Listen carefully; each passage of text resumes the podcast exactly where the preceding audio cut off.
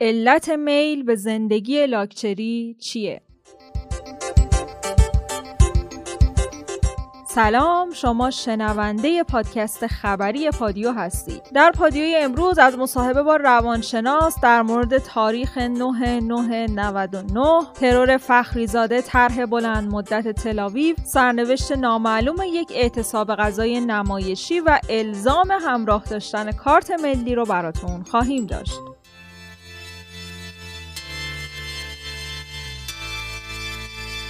چرا حالا همه چیتون رو گذاشتین تاریخ 9999 روزنامه شرق نوشته شهوت و هیجان زندگی لاکچری و داشتن تاریخ روند برای هر چیزی زندگی کودکان رو هم نشونه گرفته و سالهای اخیر بیشتر هم شده. آدمایی که فکر می‌کنن می‌تونن با یه تاریخ روند زندگی متفاوتی رو به فرزندشون هدیه بدن. ولی شاید بد نباشه یک روز بخشی از آدمهایی رو که تاریخ روندی به دنیا اومدن پیدا کنن و به جواب به این سوال ذهنیشون برسن که اونایی که توی تاریخ روند به دنیا اومدن واقعا آدمای متفاوت و خوششانسی هستن یا اینکه کیفیت زندگی و نوع تربیتی که خوشبختی رو به فرزندمون هدیه میده. ولی اساسا این میل به زندگی لاکچری و متفاوت دیده شدن از کجا میاد؟ این سوالیه که شاید خیلی از شما داشته باشید و بپرسید که چرا مردم امروز انقدر عجله دارن تا تاریخهای مهم زندگیشون اتفاق بیفته. ما برای رسیدن به جواب این پرسش به سراغ خانم سارا گلستانی روانشناس رفتیم. روشهایی که دارن با استرابشون به صورت ناخودآگاه مقابله می‌کنن وگرنه خود این موضوع ارزشی به هیچ کس اضافه نمی‌کنه. اما چی باعث میشه که این اینو ارزش می‌بینن؟ که توی جامعه ای که خیلی چیزایی خیلی چیزایی که باید در واقع بتونن به خودشون بابتش افتخار کنن احساس خوبی داشته باشن اینها تجربه نمی‌کنن. نتیجهش میشه استرابی که احساس درماندگی هم پشتش هست و از اون مسئولیت این استراب رو هم قبول نمی‌کنن و خب یه دفاع درست می‌کنن که میشه کار شبیه به این که بیشتر احمقانه به نظر می‌رسه تا ساله استراب از احساس ناکامی حالا این احساس ناکامی لزوما هم این نیست که حتما واقعا ناکام هستند. ادراک ناکامی در واقع تصورشون راجع به اون که دارند و ندارند اون که هستند و نیستند واقع بینانه نیست. بنابراین و دست کم می‌گیرن. برای همین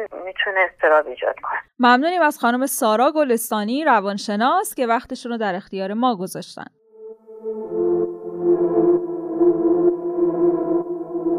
آیا بعد از ترور شهید محسن فخریزاده قرار تغییری در دسترسی بازرسای آژانس انرژی اتمی در ایران اتفاق بیفته؟ سخنگوی سازمان انرژی اتمی در پاسخ به این سوال گفته که نباید خیلی این موضوعات رو به هم مرتبط کنیم اگرچه ممکنه توی بعضی موارد با هم بی ارتباط نباشن ولی ما در ارتباط با بحث دسترسی ها این مراقبت رو داریم که توی حدود تعریف شده و متعارف خودش باشه اگرم قرار دسترسی دست بخوره حتما باید توی سطوح بالا درباره اونا تصمیم گیری بشه و سازمان انرژی اتمی هم مجری تصمیمات مقامات ارشد کشور نیست. اما یکی از مهمترین اقدامات شهید فخریزاده در تولید کیت و واکسن کرونا بوده. آبنیکی از مدیران سابق صنعت هسته‌ای گفته اولین کیت ایرانی تشخیص کرونا توسط تیم تحقیقاتی شهید فخریزاده تولید شده بود. واکسن کرونایی هم که تیم شهید فخریزاده مشغول تولیدش بوده الان وارد فاز آزمایش انسانی شده. ترور فخریزاده طرح بلند مدت تلاویو بوده. یک مقام اطلاعاتی غربی به سراحت گفته که ترور شهید محسن فخریزاده دانشمند هسته‌ای و دفاعی ایران نقشه دیرباز رژیم صهیونیستی برای خرابکاری در برنامه هسته‌ای ایران بوده.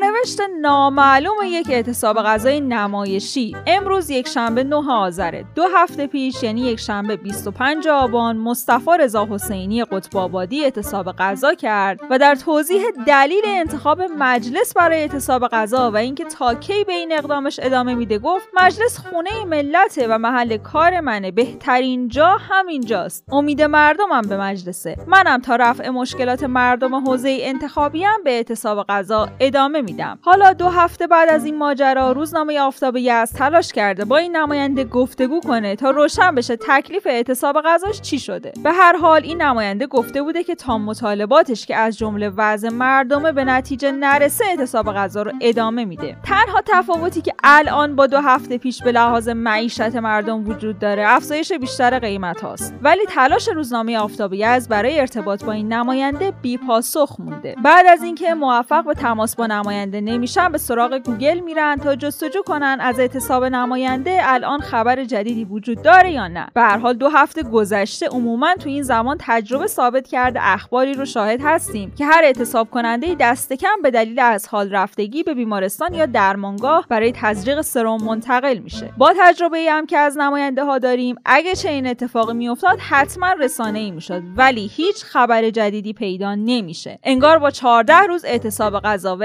احتمالا اعتصاب آب آب از آب تکون نخورده و این نماینده در حال ردق و فتق اموره. در این زمینه حتی یکی از نمایندگان مجلس به روزنامه آفتابی از گفته نماینده شهر بابک تو همون روزای اولیه اعتصاب غذاش در حال صرف صبحانه تو رستوران مجلس دیده شده. به به به به به سفره بده عالی عالی عالی. بوی نامطبوع به تهران برگشته در حالی که بعضی از شهروندان تهرانی روز گذشته بوی نامطبوعی توی پایتخت استشمام کردن. مدیرعامل شرکت کنترل کیفیت هوایی تهران گفته غلظت آلاینده دیوکسید گوگر تو برخی از ایستگاه‌های سنجش کیفیت هوای شهر تهران حدود 3 تا 4 برابر افزایش پیدا کرده. این در حالیه که توی دو سال اخیر همزمان با استشمام بوی نامطبوع تو تهران غلظت این آلاینده هم بیشتر شده.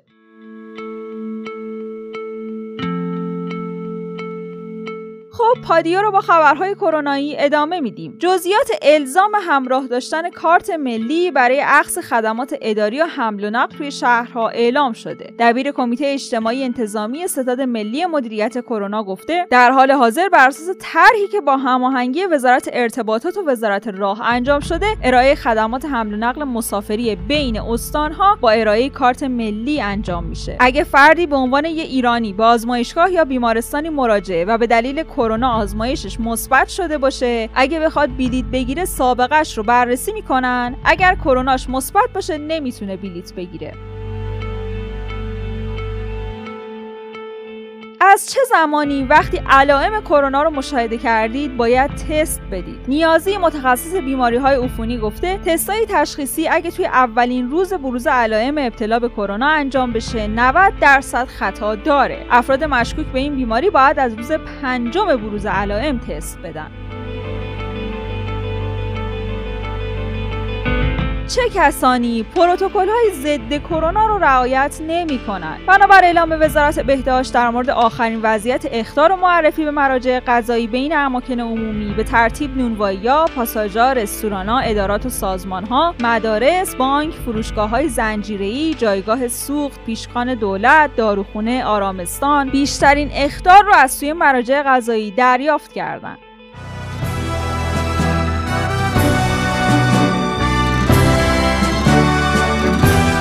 ممنون که امروز هم همراهمون بودید. پادیو رو با یک قطعه موسیقی به نام سرباز وطن از محمد اصفهانی به پایان میرسونیم. تا فردا. عصر خدا نگهدار. با دست بسته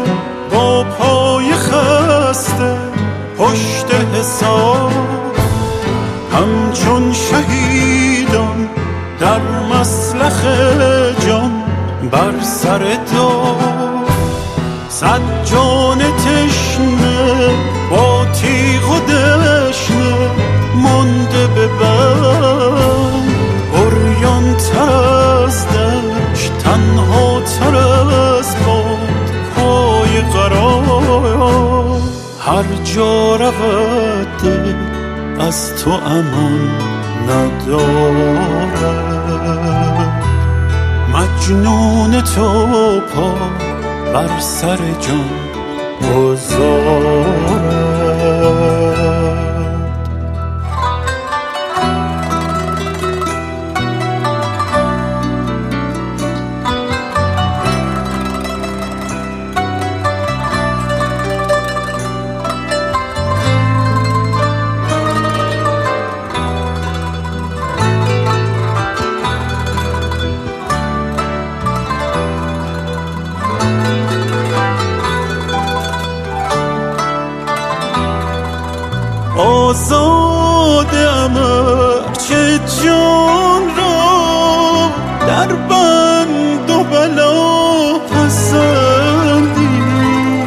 خود غیر تو رو نبیند.